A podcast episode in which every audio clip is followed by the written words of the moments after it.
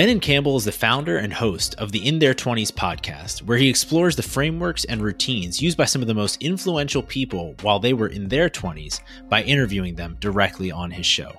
Recent episodes have featured notable guests such as Steve Wozniak and Ev Williams, investors Jason Calacanis and David Sacks, and executives like Cathy Bessant, to name a few.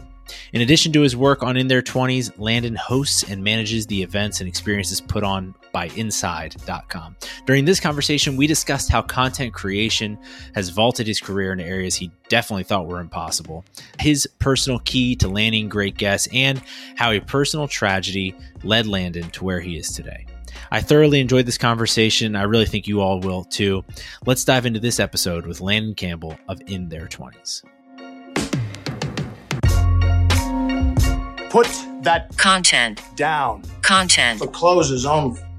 What's your name? Content. That's my name. you know why, mister? Because you drove a Hyundai to get here tonight. I drove an $80,000 BMW. That's my name. Content is for closers. Welcome back into Content is for Closers. I'm your host, Adam Vasquez, alongside Carlton Riffle. This is my fourth take of this intro because, I, Great job, Adam. Great job. I'm thoroughly impressed. man, what a brutal start. How's the weather by You know, you? it's Adam? rainy. It's you got into my head with the grammar police several episodes back on the welcome in versus welcome back, and uh, so We're know, in trouble if I'm the grammar police. I- Let me tell you that. I know, but it, it's where we're at. So anyway, Carlton, thank you for thank you for being here with us. I got to tell you, I don't know, I don't know who you're paying, what you're doing, but we're getting a lot of positive feedback about the Carlton Riffle side of this duo. So That's well it. I just created some bots, some some comment bots to that are get in there and pump my stats. Yeah. Yeah, it's been it's been really really positive actually. So if if you haven't engaged or seen some of the things that uh, we're doing on Twitter, LinkedIn, and YouTube, be sure you you check that out. But it's kind of it's kind of appropriate that we we I stumbled a little bit because our guest today is talking to people in their twenties and he's having conversations around mistakes people make lessons learned and, and how people in their 20s currently can avoid those so maybe this this just folds into that this is one of the things that that i could share as a lesson to someone Yeah. I mean, there's so many people that have underestimated the uh, potential of their 20s, and I feel like there's uh, a few years right after college where your mindset is that you can take on the world. Mm, for sure and uh, I love I love this interview because of that. He he dives into kind of what he's taken on a few years, just a few years after college, and then uh, it goes from there into what makes good content. You guys have some great some great discussion around that. What it looks like to book great guests and leverage that for PR purposes and some life lessons in between. I feel like this episode has the the total package. Yeah, for sure. Before we get to the episode though, I want to I want to make sure we stick to our stick to our game here. So, what is the icebreaker that you have for us this week for before we get to Landon? Yeah, so Landon's episode, we're talking about our 20s, just throwing it back a few years. If if you don't know, I actually am no longer in my 20s. that might be a surprise for uh, some people who Carlton's not a high 15 school intern. Many people have been just giving you compliments thinking, "Wow, what an advanced high schooler." It's not the case. Yeah, yeah, no, not a bit. Yeah. So, Adam, what what's something, an opinion, a thought, an idea that's changed for you since when you were in your 20s to now? Yeah, that's a good question. I think probably the most obvious thing is, and this is this is not even like early twenties, but I'm 32 now. We Derek and I became partners when I was 27, and uh, and at, even at that stage of my 20s, I definitely equated the size of something that you build with how successful it is. So coming from the consulting world and then the advertising agency world, everything was correlated in terms of size, what's your what's your you know total addressable market, how much how many tens of millions of dollars in revenue are you creating? And by all of those metrics, we are massive failures. So I had to I've had to readjust a little bit. And I think that part of that is is real life, just seeing when you have just functional um It's quality over quantity. yeah, well, it's just different objectives. It's like how much do you need in order to be able to uh, run a business effectively? Are you pr- are creating value? Are you able to do things that you want to do with your family? All those sorts of things that I probably just didn't even really think about in, in my twenties. But what about you? I guess mine's not that profound, but it's still I think a good lesson for for anybody out there in their 20s. So I used to just look for like the cheapest tool to get the job done. So when it came to like woodworking tools, I'd go to Harbor Freight and pick up the saw for a hundred bucks, something mm-hmm. like that. And uh, now I've I've come to learn through frustration and errors that it's actually just worth it to pay up front for a quality tool.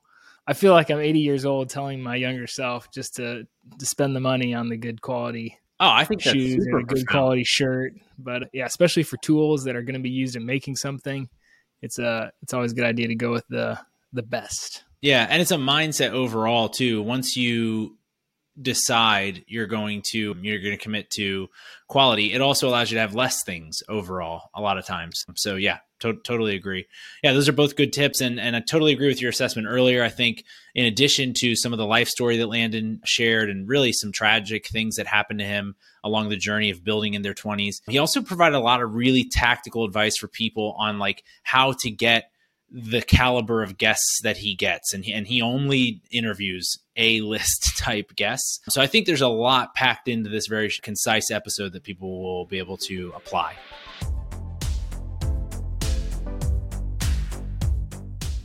All right, we've got Landon Campbell here, the founder and creator of In Their 20s. Uh, Landon, first of all, thank you so much for for joining our show. Of course, I'm so happy to be here. So, Landon, uh, you and your business partner at the time started uh, a show called In Their 20s, and I want to get a little bit into how you all did that, what the what the intention was, and then obviously there's a, a, bit of a sad component to to your story, and I would love to hear how that's impacted just where you're going and, and what the purpose of your effort is so far. Of course, yeah. So again, Adam, thank you for having me. I created a very popular podcast, and I just always enjoy talking about the journey because it wasn't always popular. It wasn't always this big thing. Still have a long ways to go as well, but it's been a journey to say the least. We got to go back a little bit though. I'd say March 2020, back when the world started to go haywire from the pandemic. We saw a trend. We saw a trend where a lot of our friends, peers, we were all approaching college graduation and no one had their shit figured out, including myself, including my best friend Michael. And it was just a sad time, not just for people in their 20s, but for everybody. I will say though that especially people in their 20s, you're in this defining decade.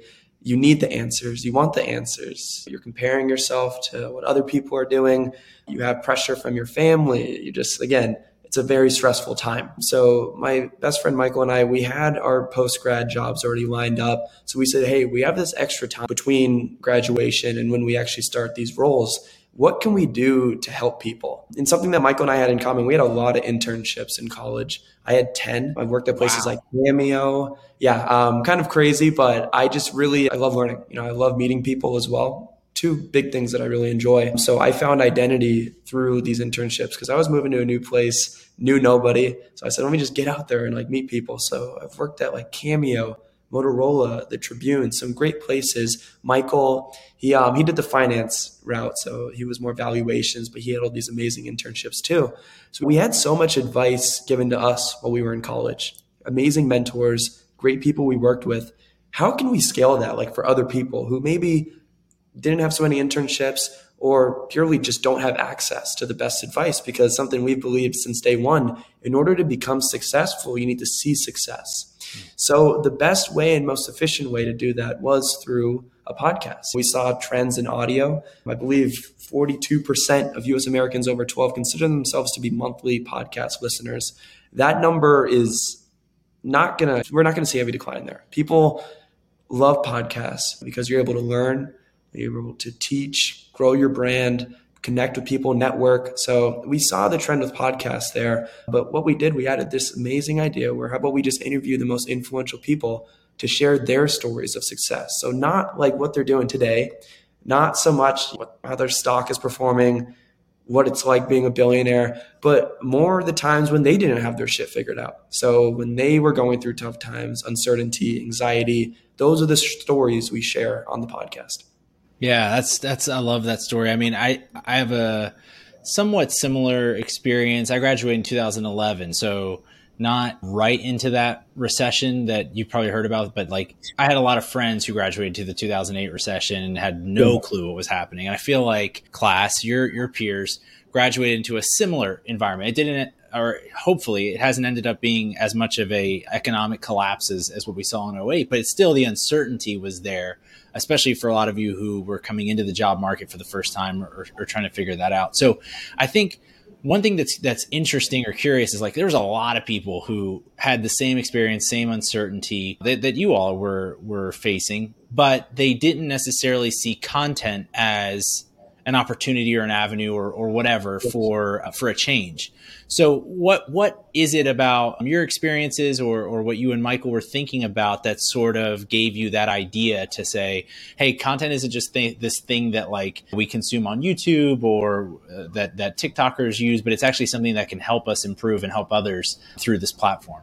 Of course, no, content is key. And when we look at content, we just saw it as a powerful tool for mainly distribution, but even more importantly, control. When I think of 20 somethings, when I think of even beyond that, people in the 30s, 40s, if you ask anyone what they want to do in life, it's going to be different. You know, I want to be a famous music artist, kill it in the business world. I want to do X, Y, and Z. But what we all do have in common is we're really fighting for that control over our lives. So I think that the way we use content is just as a way to build the brand, but we have control over the narrative. So that's something like really magical about our process and anybody that utilizes content. We're able to build our own following, our own audience. We're working on building a community, but we have the control over the advice that people get. And that's not something that we take for granted, but that's something that really goes into what we've created. So that's a really powerful thing that we've thought about since day one. And then I mentioned uh, distribution as well. The content we put out there, we, we put those golden nuggets out on our social media platforms, all of our episodes, wherever people stream their podcasts. Because we've built such a strong audience,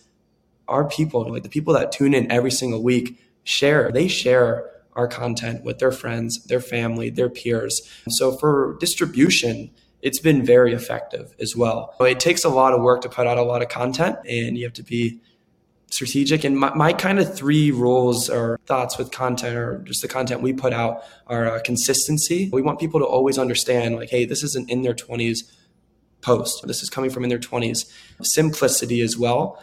I think that there's so much stuff going on the internet. You only get like three seconds uh, mm. before someone gets distracted. So we really try and put out just simple content, social content, but then also with the questions we ask. Yes, we're asking in depth questions, but they're questions that anybody can understand and really learn something from the show. And last thing that's really probably one of the most important thing is shareability tied into that distribution we put out content that people want to share, that they are so proud that they're a part of our audience and they learn something and they want to share with their audience. So that's great. kind of some tips and tricks that we've learned with content. We still have a long ways to go again in improving our content, making it better, making it even more shareable, more consistent, and more simple. But uh, I feel like we're really on a good path because we acknowledge what needs to be done with that. Yeah, that's good. So okay, let's recap that. So it was it was consistency, simplicity, and shareability. Were those the three? Yeah, yeah, those are the three. I think that's great. We just had on, depending on when this gets published, either just had on or are about to have on Rachel Braun, who is the producer of Jason Calacanis' podcast, who I, I, know you had on, right? As yep. well, Jason. Yeah. And uh, she talks quite a bit about that the, the idea that you can be as creative as you want, but when it comes to content, when it comes to this, this industry, it's really less about creativity as it is consistency. And, and yes. at least in her experience, I, I totally agree. I think that resonates with what you're talking about. And especially when you're talking to, like, what I love about what, what you all have built is so often I think business owners, especially, can get caught in this cycle of trying to transact too quickly when it comes to, to content creation, as opposed to just creating for the audience's needs. And what you yes. all have done so effectively is you are the audience, right? So you you know what those needs are, you know what those likes and dislikes are, and have been able to to do it from the the bottom up as opposed to trying to talk down or push some messaging on onto a specific community. I love that. I think that's a beautiful approach to to building a brand. Thank you. Um, and I just just to add to that too, I just read this um, awesome tweet a few days ago. I get a lot of inspiration from Twitter, and uh, you know, it was talking about what a listener of a podcast should be feeling when they're listening to your episode. And it's three things. Is this episode useful to me? Do I find this episode engaging? And can I take actionable steps from these insights to put towards my own business, my own creation. Um, and I think again that's really powerful because you hit it on the dot too. Like I'm a listener or I'm an audience member for all of my episodes. I kind of get it first before we release it. So I've been on advice overload. So it's really easy for me to say like I nail those three things every single time. I listen to one of our episodes, and that just really makes me happy because I know our audience also, um, as listeners, can relate to those three things as well. Yeah, so I know part of your story, and, and, in reading a little bit uh, just in preparation for this conversation, is that mm-hmm. unfortunately Michael passed away. Is that correct? Over the yes. last year or so, and uh, and so you've talked a little bit about how part of why you've continued this is to extend what he wanted to do and his legacy. And I, I don't want to be overly morose or, or pull a very difficult time, I'm sure, for you, but I would just be curious how, how has that motivated you to, to continue on what you all started together? Of course. No, thank you for being respectful about that. I, I, talk about my relationship with Michael a lot. I mean, he is in their 20s, so always open to discuss this. Before we started the podcast, we were roommates. You know, we lived together for two years in a dirty six bedroom uh, apartment next to our college, um, Lincoln Park location. Before that, we were best friends. We met each other freshman year. I was new to Chicago from the Bay Area. He's from a suburb near Chicago, but we just really, really clicked early and uh, knew we wanted to start something together. Uh, and we tried multiple times. I'd say like two, two to three different business ideas that were just uh, utter garbage. One of them was pretty cool. It was a documentary series of Chicago designers, which we had to delay because of the pandemic. So that kind of helped us you take skills from there and put towards the podcast. But yeah, so I mentioned best friend, roommate, and then co-host. So he was he was a lot for me.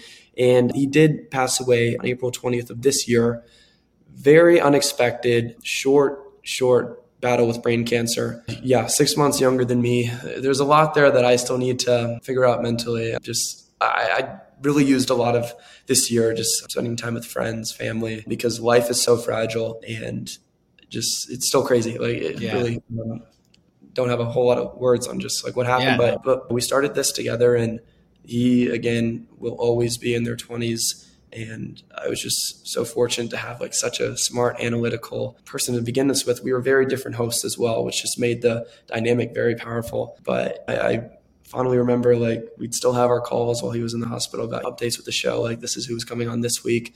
This is who we're getting on next week. He did pass and we did begin to organize a fundraiser as well on behalf of him, his family, preserving his legacy. We were able to raise over twenty thousand dollars, you know, in a few wow. weeks. So I mean, it's just and I, that's something I wish that he was able to understand. I don't think he really understood the impact that we were having because we were just grinding uh, for a lot on this. Like during that period, you just don't listen to the criticism unless it's you want to you know what I mean by that. But uh, you just you, you, don't listen to a lot of what the audience is saying. Hey, like I love this, or my life was changed by this. But uh, so many people came out after and just during a difficult time and said, hey, like I watched this interview with so and so, and they quote like a specific moment of the interview that I don't even remember. And they say, hey, like hearing this moment motivated me to move across the mm. country or start a new job or pivot in my career. So I just wish he was able to see that because he really had a strong impact, not just in Chicago, but on a global level as far as our podcast has reached.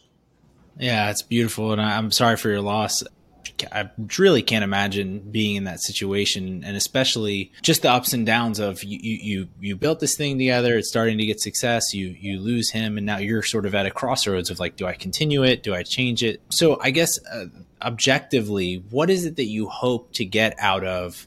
in their 20s is this is this your business you've talked about carrying on michael's legacy but is it something that you hope to to continue as a as a as an organization in that way, or, or how, how do how do you see that moving forward? Yeah, so since day one, the focus has been helping 20 somethings be the best versions of themselves have access to the best advice. And how we've done that has evolved over. We started as a web series, which shortly transitioned to a podcast. And we have an internship as well. We take in students from across the world and help them break into podcasting because, oh, you know, I'm very cool. a big believer in audio and podcasting. I want these students to have their names attached to something, have skills in creating a podcast because it's something companies are going to be headhunting for. And I know you totally agree with that. Yeah. Um, so we teach them everything from professional outreach like yeah how, how have we connected with all these people like we give them the secrets yep. there like content creation and establishing partnerships and ultimately creating their own series so so is that all through in their 20s or, or yes, is that a separate yeah, so it's It's a partnership that we have with a Chicago based uh, company Okay. um, that helps provide the students. But uh, it's in their 20s branded internship. But yeah, to answer your question, like it's just nice because I think the sky's the limit. We're just still like focused on that idea of helping 20 somethings. And we have that internship now.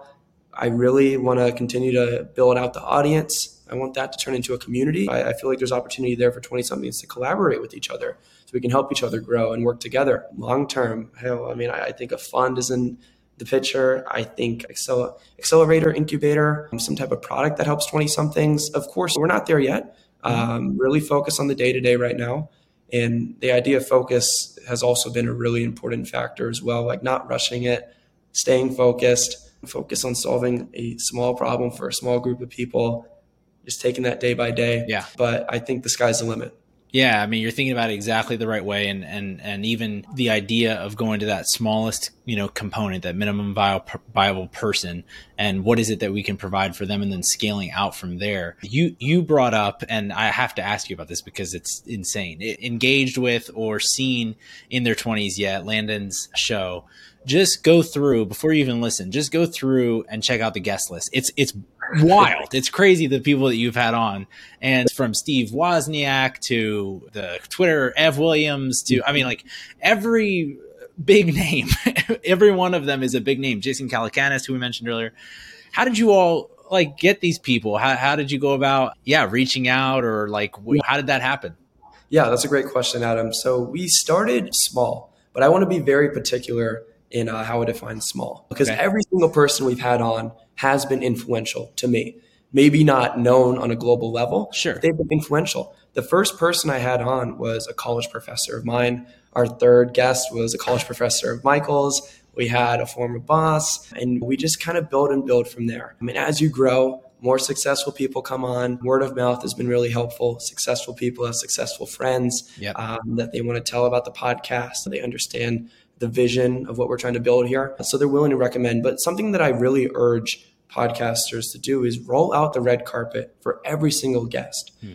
And I, I mean this candidly. It doesn't matter if you are J Cal or Steve Woz or one of my professors. We've treated everybody with that utmost respect. We've really dug into their story, taken time to have a wonderful conversation with them. As for marketing the interview as well, making sure that they're represented in the best way, because this is good for their audiences as well. This is a story that they don't really touch on a lot. People want to know how Steve's doing today or like what Elon's doing today or what Oprah's doing today, but we don't always hear about the 20s. So I think it's a unique story that people enjoy coming on because they don't talk about it all the time, but their fans, our audience, the world of like people enjoy these stories because they don't hear them all the time. But I will say so important to just roll out that red carpet. Doesn't matter who you have on. And I mean that like in the most respectful way. It doesn't matter Yeah, who you right. have on. Everybody should be treated how you want them to be treated or how they want to be treated. Yeah, no, totally agree. I think, and I mentioned this to you before we started recording, but our, our first show, our first foray into podcasting four and a half years ago now, which is crazy and makes me feel old because you were probably like in high school when when we were doing that. But, um, that, that we had a very similar experience. Being able to, I think it, it's a couple of things. It's the confidence that you have to be able to say, "Hey, hey, professor, like." This show is worth your time because, Exactly. because even a professor, when you're first starting as a student, that's not an easy ask. And then obviously it progresses from there and treating other people consistently again and, and the way that you want to be treated is, is, is great advice. Exactly. Anything tactical, like did you find more success on Twitter DMs versus email or, or anything like that? Or is it just kind of like it, it worked out differently for each guest? That's a great question. I'd say that you can send out hundreds of the same email. A few are going to bite the take the bait and you know join on, but what we do and sometimes it's not as productive because it takes more time, but I am a big believer in understanding that everybody has a different persona, online persona. Some people, it's clear that they're on their email constantly because they're talking about how they're on their email constantly on Twitter. Mm-hmm. Or some people, you know, are open about they don't use their email. Some people like are on Instagram a lot. Some people are on LinkedIn a lot. And it takes some digging to understand that. And that's something that I learned with Cameo because I interned with Cameo back when they were a small company on the talent acquisition side. For those that don't know what Cameo is, Cameo is a company, it's a marketplace that connects celebrities with their biggest fans for personalized video shout outs. And on day one, the all these celebrities didn't know what Cameo was, so they weren't just like flocking on. It took uh, strategy. You know, it took uh, persistence, patience, and unconventional methods of reaching out as well. So I, I've just realized two things that everybody has a different online persona and you kind of got to figure that out before reaching out to people. And b there's a lot of podcasts reaching out to these people but not just podcasts. There's a lot of founders trying to these people ideas. There's a lot of i mean they just have a lot of inbound um, email dms whatever it might be. So you got to look uh, for unconventional methods. And we don't tell all the secrets of how we get people on but sure. I just think you got you got to think out the box. You have to think out the box and also be in their shoes. If I was Jason Calacanis, who is one of the most prolific angel investors, um, like in the world, how would I want to be reached out to? So that's something that we really are intentional about. Something that we teach our interns, and something that maybe we'll share the lessons to in the future. But it's it's really done us right because we've been able to get some amazing people on, and also can't undermine luck is like a big piece of it. Yeah. With any like beyond podcasts, like any founder that gets that finds massive success, they'll tell you first off that luck is a huge component of that. And we've been lucky. Beto O'Rourke to come on while he was running for president against Biden. We got like Ev Williams, as you, as you mentioned, Jason Calacanis, who's as busy as he is, was able to come on. David Sacks is going to be coming on soon. Oh, was cool. was like a great one. We've had some great people and some random people that you might even not never think about. We have the one of the co-founders of Photoshop coming on soon, who I'm very excited to hear his story. And it's just again, you, you gotta know their persona, how do they want to be reached out and search for those unconventional methods yeah yeah, I think that's great advice. And when when someone's listening to this, sometimes we always try to get super practical. That was gr- very very practical advice. But what Landon is saying is essentially go take the extra steps to um, to be different, to create something that's yep. actually beneficial to the to the guest, and mm-hmm. approach them in a way that that is unique to them. I, will give a quick. When we were talk pitching Torrey Smith, who is a wide receiver for the for the Ravens, and mo- most importantly for the Eagles, at yep. one point there was lots of people pitching him for his podcast business, but we took the time to make a very short, quick uh, mm-hmm. brand video essentially on my phone talking about why we were a better fit and and you know why we how much we knew about him as a person. And then I DM'd that to him, I emailed that to him. And that's the sort of tactical steps where exactly. you can differentiate. It doesn't have to be like a secret sauce or whatever. It just it just has to be that effort that you're taking. That's exactly what you're one hundred percent. Yeah, no, I love that. And that's that's it. And you mentioned being simple. Uh, and yeah, simple is like very important as well. But yeah, just look for unique ways to stand out. Uh, but I love your example because you're able to sh- like show the value in a way that I doubt anybody else probably pitching him was. Sure. Um, you know, just short, simple. Hey, if you're on the move, just watch this video. Right. This shows how much we know about you and what we want to do for you. Like that's an example of what we do as well. So right, really right. Cool. So cool. Okay, I would say the other really over-index part of success that you've had with the show is obviously your guest list is mm-hmm. immaculate, and then earned media. You've been able to generate a massive amount of earned media, especially for a show which I know it feels like it's been going around or existing for a while now, but in yeah. reality, you're what a year old or maybe a little, a little over a year. Yeah, a not even a year and a half actually. yeah. So I mean, over the long term of things, like we're at the first inning, right? So you've been able yep. to generate a massive amount of attention, which is great in, in, such a short amount of time. Any tips or tricks for for marketers and um, business owners who are looking to get some of that type of, of course. attention as well? Yeah. No, that was all intentional since day one as well. We kind of had like three things we wanted to focus on, like before launching recruiting amazing uh, guests, creating powerful content, and then also getting some press. Like those were like our day one, I wouldn't say uh, principles, but goals, yeah. objective that we really wanted. Yeah, I'd say objectives actually, and then we had some key results breaking down how we were going to get there. But uh, the purpose of that was I, I kind of related to the music industry. You have an artist like Drake, he's so powerful, and everybody knows Drake. And pretty much any song that he's attached to from like a new artist, that artist is going to pop out um, right. and like be really known.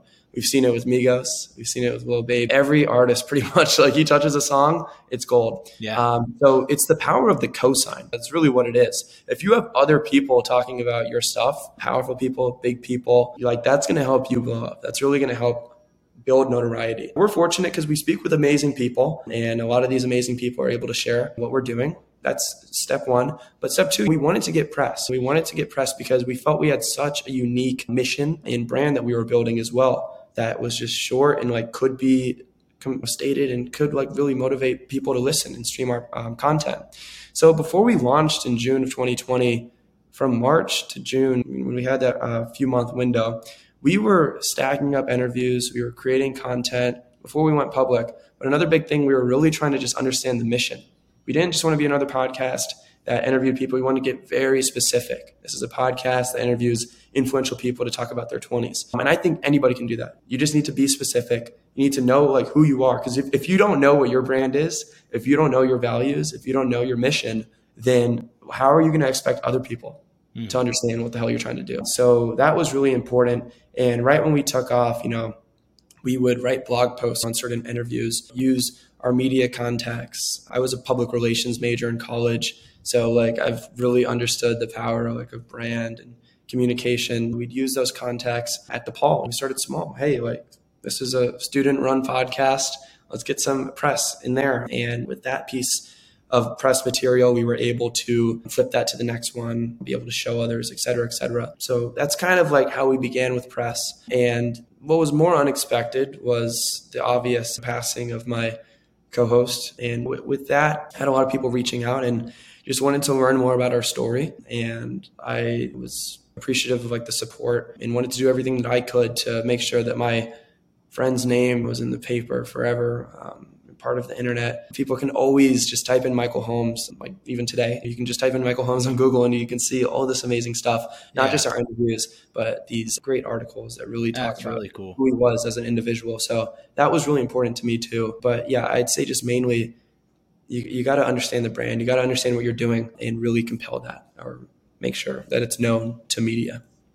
Yeah, I think I think a lot of times it what you said about one leading to the next is so important, right? Especially when you get to traditional media, for whatever reason, I'm not right or wrong or but indifferent. It's it's difficult for reporters a lot of times to think about a new subject or about a new topic or a new individual, and so getting past that first barrier to entry and getting some reporter, even if it's like you said, a student newspaper or your local whatever uh, exactly. trade publication being able to get something and set 10 then being able to show that as a proof of listen we're worthy of coverage because x talked about talked to us about this and we look yes. at just being able to show that is so important so powerful and then having you have to have something great behind it something worthy yes. of coverage which you all obviously obviously did have so yeah kudos to you I, th- I love what you all are building I'm really appreciative of you uh, spending your time and, and, and, coming on our show. Before I let you go, I wanted to ask you, how old are you now? You're what, 22? 23. 23. All right. So really, I mean, basically mid 20s. Soon you're going to be 30. It's it's it go it's it's insane. So as a 23 year old now, what would you? I have to ask you. I mean, this is like your shtick. Like, what would you advise a 20 year old who's listening to this, or maybe even a 19 year old, if you want to back it up an era, who is is doing going through a similar process to you, is maybe four three or four years behind you, but is looking to understand how they can get involved in the in the content world. What would your advice be to them as they're trying to build out their careers? Yeah, well, there's a lot there. So okay. thank you for asking because I'm not I'm not often on the other side. So yeah, yeah, yeah. Um, let me share some of my best advice. So we'll we'll start with before getting to the content uh, side of it because I have a lot there too. I just want to share this one thing. It's something that I spoke about with a recent guest I had on, uh, Dr. Meg Jay She wrote a very popular book called The Defining Decade, which actually like talks about the 20s. So it was a guest that we had like wanted uh, since day one. Just got a chance to interview her, and that's coming soon. But oh, um, very cool. You brought up this great point that I really related heavily to and because she's a clinical psychologist, she works with a lot of 20 somethings. And she always has these 20 somethings coming to her saying, I'm going through an identity crisis. Like, I don't know what the hell I want to do right now. And I'm stressing out. And there's so much pressure from this or that. I'm comparing myself to this person. She said people should not be having identity crises in their 20s. Instead, they should be picking up something called identity capital. Identity capital is picking up different skills, trying new things, taking a new job it doesn't have to be for something that you're passionate about. It doesn't have to be for something that you maybe want to do in five, ten years. It's capital in the sense where you just can have, add skills, you know, to your backpack of skills, try new things, see what you like, but more importantly, see what you don't like. And that's only going to help you guide and understand what you want to do in the future. And I related to that because I did it. I had 10 internships, as I mentioned, in college, not just in public relations I was interning at ad tech companies, finance, just regular business, marketing, PR, etc. At startups, Fortune 500s. I just was trying to like really understand what I wanted um, yeah. by understanding what I didn't want. So just pick up new things. So that's something I would give to my younger self. Something I give to any person in their early 20s or even their late teens. Just go into life trying new things. You don't need to get paid. I took so much free work gladly, and I'm, I'm not like saying unpaid internships like are amazing. Yeah, yeah. You have to do that, but like I mean, hey, I, I think you just got to focus on the work, and it, you don't need to rush and compare yourself so yeah, soon. For sure. So that's A. B, as for content, I, I'm online. I share like everything that I'm doing on, you know, a personal level, but like, well, not always personal, but business mainly. So if I have like a chat with someone that was very impactful to my life, like I'm, I'm tweeting about it. If I have an interview coming soon, like I'm posting a story about it. I really just am content fluid for what I'm doing because the, the, your personal brand is just so important. Yeah. That's going to follow you wherever you go. It doesn't matter what you're doing right now. It might be completely different from what you're doing in five years. You might be at a new company, get fired. Uh, the thing that's going to remain, though, is your reputation and your personal brand. Uh, so I'm my own CEO in that aspect of my life as well. Um, and I think anybody can do that. You don't need to obviously post as much as I do, but you need to build your brand. Become known for something. Like be the person that people want to go to for audio, for sports, for gambling. I don't care what it is. Like just make sure people understand that you are that you have that knowledge. You are that point person for that. And from that, I've been able to be headhunted and a lot of people have reached out to me for collaboration opportunities etc because they understand this knowledge i have obviously i'm not the smartest person with podcasting and audio but i really am just constantly talking about it so i'm always happy to help people launch their own podcast. Just a quick conversation, my thoughts, my advice. Don't have all the answers again, but I'm just able to provide my input based off of my experiences. So I think again, like your personal brand is super important. And that's why I love podcasting. I think podcasting is a great way to do a lot of things, to network, to have amazing conversations with cool people. But one of the most important things, it's a great way to build your personal brand. People get to hear what's going on in here whenever I'm on a show or whenever I'm hosting my show. They get to hear my voice. That's something you can't always do really through just a post. I mean, it's nice to be able to have that 30 to an hour window of someone's undivided attention so they can really understand your opinions or thoughts or whatever yeah, it might be. Such an intimate yeah. medium. And I think a lot of yeah. uh, people that turns some people off to it as as they like to have a little bit more control. But the the consistency factor you were talking about and the relational capital you can build. I mean, mm-hmm. you're proof of that is really second to none in, in, my opinion. And obviously, I'm biased, but I think it's. No, I agree. I agree, though. Yeah, totally. Cool. Well, Landon, this has been awesome. Thank you so much for sharing your, your story and your experience and, and even just the uh, little tactical things on, on how you've grown. If people want to keep up with the show or with you and what you're doing, where should where should we send them? And obviously we'll have all that linked as well in the show. Of notes. course. Yeah. No, again, Adam, thank you so much though for like having me. I had such a good time. If people are interested in reaching out or connecting with me, there's a few ways you could do that. My personal Instagram is Landon, Landon, Landon, my name three times. like um, short, sweet, and simple. Um, I'm Black Jew Dude on Twitter. And of course, In Their 20s is everywhere, just at In Their 20s. In Their 20s.com, In Their 20s on Instagram, LinkedIn, Spotify, Apple, um, wherever you want your podcast, wherever you want your content, we're there. Awesome. We'll send everyone there and appreciate you coming on. Awesome. Adam, thank you so much. I love what he has done where he's taken a, a lot of a broad category approach, but he's focusing in a niche by getting people to talk about a very small part of mm. their life.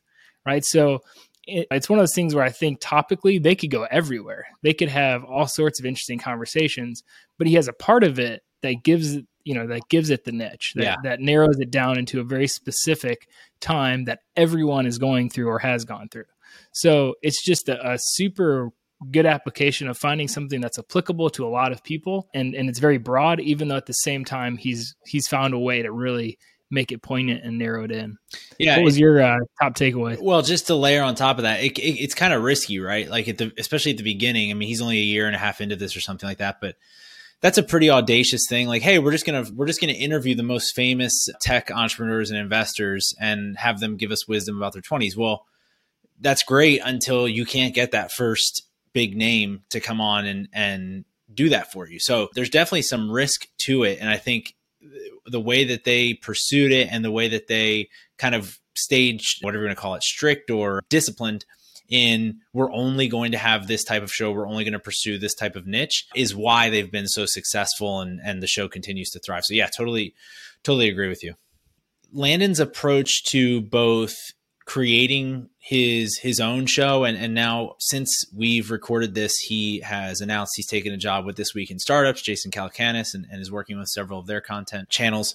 I think he's just very authentic in a way that allows him to probably get access to things that maybe he hasn't earned in the sense like earned i'm putting in quotes by his age or by his experience or those types of things.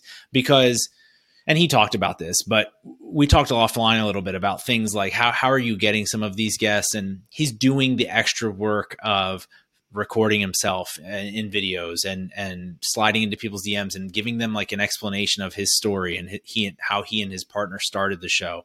Uh, using some of the earned media that they've generated over the years as a way to be a dragnet for for potential guests. All these different things where like a lot of times i think people would probably try to fake it or be like hey we've got this big show and you should join for xyz reasons. Landon's not done none of that. He's just gone the full authentic route and it's really served him well. So adam we've got this running segment for have you heard? Aka free shout outs Yes, aka free shoutouts, free, free ads, free shoutouts only. All of the above. Yeah. So, what's something that you've heard recently or uh, lately that you'd want to share? Yeah, so I shared this in a uh, recent issue of our Fresh Friday Finds email, which, by the way, if you're not subscribed to that, each Friday we send out three ideas on how you can uh, make more money through your content in an email. You can go to getheard.substack.com. Look at that plug, Carlson. Do you like that? Let me let me give another plug. Okay. Adam has been giving away something oh, that is more true. than the shout outs if you read to the bottom. So the, That's just true. take that tip. Very few people have paid attention yeah. to that, but Carlton has. Yeah, so that that in a couple weeks ago, I mentioned a guy named Florin Pop, and he's doing something really interesting. He is a developer by trade who is transitioning from his job in development, his career as a developer, and only going to make income now through content creation, which is just a super interesting and risky thing to do. He's developers are paid very well. He's very good as a developer, so he's he's paid very well and is trying to not only replace that income, but he's documenting his journey to a million dollars in revenue. He's trying wow, to do this. Impressive. Yeah, and he's trying to do this over over the course of a year. So it's in the show notes below, but just check it out. In his Oct- or in his September report, he generated seven thousand three hundred eighty eight dollars which is great. I think if you you know total that out, it's around like eighty thousand dollars on the year. So definitely has some work to do, but it's just a very fascinating thing to watch someone make that transition. Yeah, that's cool. What what is his model? Is he just monetizing with ads or what is he doing to monetize? Yeah, he breaks all of that down. I would encourage people to look at it, but he's doing things like selling courses. So he's teaching what he knows as a developer.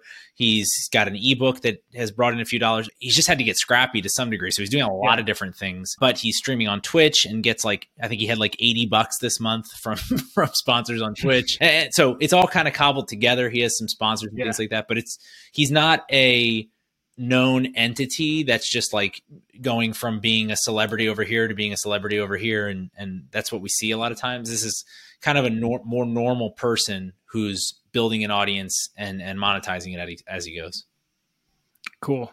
So my have you heard is the channel i guess that's the best way to to uh, say it or the creator of recess therapy. Uh, so it's just uh, instagram or tiktok. I think he does both. I think he has youtube now as well and uh, what he does is he just interviews kids. I think it's in New York City, and just gets some amazing responses. I think he gives them like ice cream, so they're like eating ice cream while they talk to him, and just the the amazing wisdom that kids have is, is pretty funny. So, so is it like a humans a good, in New York thing? Is he asking them about? Yeah. Okay.